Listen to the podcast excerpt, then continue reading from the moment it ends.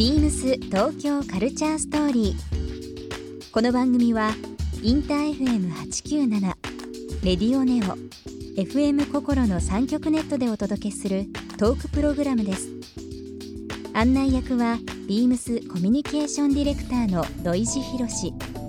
今週のゲストは七尾旅人です今週はミュージシャンの七尾旅人さんをお迎え去年のデビュー20周年や新作のお話さらに愛犬についてなどさまざまな角度からお話を伺います。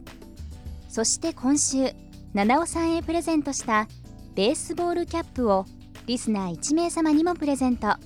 詳しくはビームス東京カルチャーストーリーの番組ホームページをご覧ください。応募に必要なキーワードは番組最後に発表します。BEAMS BEAMS Tokyo Culture Story Beams Tokyo Culture Story This program is brought to you by Beams ビームスありとあらゆるものをミックスして自分たちらしく楽しむそれぞれの時代を生きる若者たちが形作る東京のカルチャービームス東京カルチャーストーリー。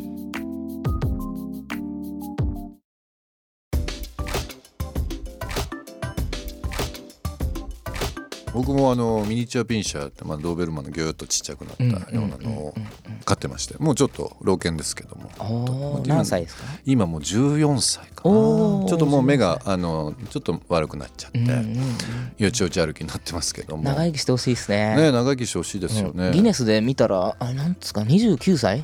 さ最高記録。そうなんですね、うん。人29人間も年齢で言ったらどれぐらいなんですかね。もうやばいでしょうね。200歳近い200んじゃ歳でもあのね人間ももう昔は人生50年っていう時もありましたし、はい。まあ70年みたいな今はもう100年って言われてる中で、食べ物ももちろんそうですし医学とかもそうですけど、はい。い、ろんなこう発展でまああえて犬というのもあれですけどワンちゃん、はい。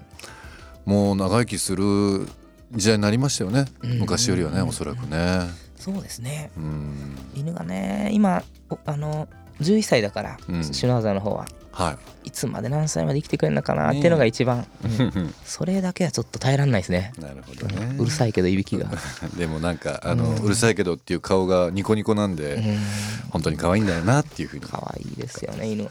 僕あの去年のうーん12月ぐらいのニュースでちょっとあガッと感動したニュースがあって、はい。あのーまあ前前というか以前のそのアメリカ大統領の、はい。えーブッシュさんがですね、まああの90何歳で亡くなられて、でその時に、えーちょうど2歳になる、まあ、あの介護犬がはい。えーとまあ、最後の方にいらっしゃる、まあ、一緒にいてで退役軍人、まあ、戦争行かれてて戻られてきてた、まあ、年配のいわゆる軍人の方ですね、えーに向けてのそのなんかその一緒にいる家族という部分で、まあ、犬を飼ったりですとかそういうサービスが、まあ、あってですね。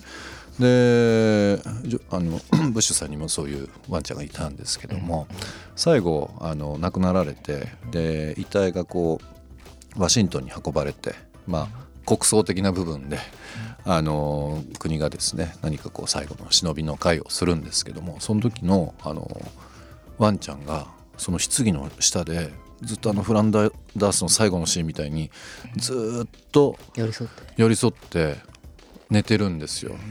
ずっと。もう動かないで。でそれがちょうどツイッターで出てて。で最後に「ミッションコンプリート」っていう任務完了っていう言葉がですねアメリカ政府のオフィシャルで出てたっていうのがこれまたなんかすごいなと思って。ニュースで見たんですけどね。アメリカ人らしいですね。アメリカ人らしいですよハリウッねド映画みたいに演出してきますね。演出して。めちゃくちゃいいで話ですねでも。ね。で、もう最後の最後までこう見届けてという部分で、あのもう、えー周りの知り合いからいろんな人に囲まれて最後にこう、棺のう下でわっていう。俺が死んだら犬は寄り添うんだろうかっていうね。めっちゃ違うことしてそう。違うおもちゃで遊んだりとか。それはそれで。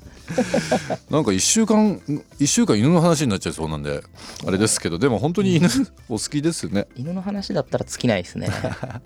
でもあの前、えータワーレコードのあれですかね「ノーミュージックノーライフのポスターにワンちゃんと一緒に出られてましたけど、はい。それはシュナウザーのそうです。愛犬ですね。そう2匹うん2匹とも出しちゃっあ二匹ともでしたってけ、うん。はい。まあでもそれぐらいやっぱり、ね、七尾さんの中ではファミリーということですけども犬以外のなんかペットっていうのは飼われたりとか？犬経験もあったんですか、犬以外ですと、うん。子供の頃はね猫飼ったりしましたけど、うんうんうん。うん遠い昔ですね。うん、じゃあもともとそういう動物というか、まあ、動物っていう言い方が正しく正しいのかな分かんなくなってきましたね。家族ですからね、割とねそのずっと切れずに途切れ目なく動物飼い続ける方もいるじゃないですか、はい。僕はやっぱりここ数年うん。犬と犬を再発見して、うんで犬と絆を結ぶことですごい自分もうん。なんか成長できたというか、はい、犬に導いてもらう瞬間もありますしね。自分がまうんあ飼ってるっていう意識がだんだん薄れてきて、うん。むしろあの時にはね支えてもらったり、導かれたりってことありますよね。うん。あのうん、そういう、そういうなんか意思疎通っていうのはやっぱりあるでしょうね。はい。ね。なんか不思議な存在ですよね。多分なんかそういうのが世の中今非常に求められてるし犬がしっかりとそういったのをうんうん受け答えしてくれるんですよね。犬はやっぱりその人間に一番近いところにありながら、うん。何千年も何万年もありながらでもやっぱ人間とは違うあのレイヤーをうん。見せてくれるんですよね。世界にはお前たち人間がだけが見てるうん。ものではないものうん。が俺らは見えてるぞ、うん。ワンみたいな。だかうんらこっちがめちゃくちゃ落ち込んでても、めちゃくちゃ犬は余裕かましてたりとか。余裕かましてたりとかね。そういう毎日がいいんですよね、いいですうねん、いや関係ないでっていうここっちはっていう感じでいてくれるから。なるほど。そういうの最高ですね。最高ですね。はい。うんあのまあ今犬の話をですねさせていただきますけども、はい。まああのその動物という部分での話で、えーちょっと広げていきますと動物や昆虫を含むボーカリストのみのプロジェクトということをされてたとはい。あバンドですね。いうことですけども、はい。すいません。僕これちょっとあの詳しいことわかんないんですが、はい。これってどういうプロジェクトになるんですかこれはですね、うん34年前なんですけどもあの僕がですねあのちょっと試みの一つとしてえボーカリストだけのあのグループであの誰も作ったことない音楽を作ってみようと思いましてえうん。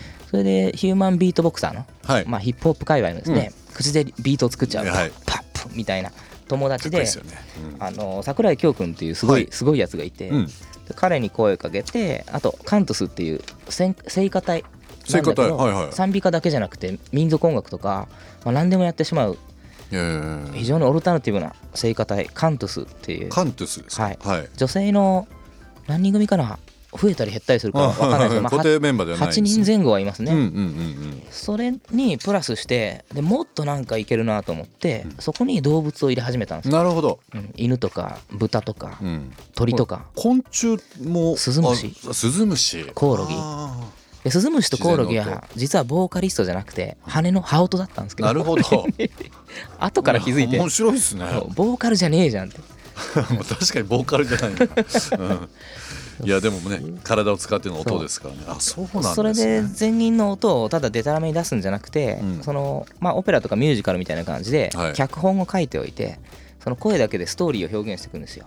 うん。あの宇宙が生まれて惑星が生まれてその中にこの海の中にちっちゃいはい。小さな生命が生じてうん。ブクブクブクって泡が出たりとか。うん。でそこから徐々にそのあの水の中だけにいたものが今度地上地地上へ上がる。ってくる。うん。うん。でどんどん哺乳類に進化していく、うん。でその後原始的な集落を築いて狩猟採集生活するんだけど、それが今度その大きな単位コミュニティが大きくなっていって、うん。国家になってうん。今度大きな戦争を始めるみたいなのを、あのまああの声だけでずーっとやっていくんですけど で大事なシーンで犬がワンと吠えてねそれにディレイかけてダブみたいに飛ばしたりのワンワンワンワンワンワンいやなんかこれ本当に音楽その世界観すごい面白いですね。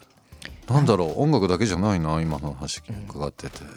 これどもともとななんでこういうことやろうと思ったんですか、一番大きいきっかけは、うん。しあの震災で3.11震災で、その後そのずっと福島に通ったりとかして、ええ。いろんな歌作ったんですけど、うんあの県内の歌とか僕らの光とか僕がここ数年に出した作品の中に入ってるものを作ったんですが、それだけじゃ足りないと思いまして、うん。そのある種のそのあのヒューマニズムに基づいた作曲はあったんですけども、ええ。大変な時だしね。人間同士の絆って大事じゃないですか。そうですね。でもそのそこからその阻害されてるものもたくさん見たので、うん。例えばあの牛たちの殺処分とかはい。福島でねあのあるんですけどねそういう場所が、うんあのそうですか。牛の白骨がいっぱいあ飾ってある牧場とかあるわけなんですね。そういうこともあったし、うん。やっぱりなんて言ったらいいかもうちょっとその自分のバンドに関してはもっと越境的ないろんなタイプの人が人っていうかいろんなタイプの生き物が存在している場にしたかったんですよね。なるほビームス東京カルチャーストーリーゲスト七尾旅人さんにプレゼントしたベースボールキャップをリスナー1名様にもプレゼント。応募に必要なキーワード「ドッグ」を記載して番組メールアドレス beams897 アットマークインター FM.jp までご応募ください。詳しくは番組ホームページまで。ビームスビームスメン渋谷ショップマネージャー近藤博です。ビームスメン渋谷では1月11日から27日までインディアンジュエリーフェアを開催いたします。ビームスが展開するインディアンジュエリーを一堂に集めるほか、広尾のインディアンジュエリーショップロングブランチから厳選したアイテムも特別に展開します。中には一点物の貴重なアイテムもございます。この機会にぜひご来店ください。ビームス東京カルチャーストーリー Beams Tokyo Culture Story. This program was brought to you by Beams.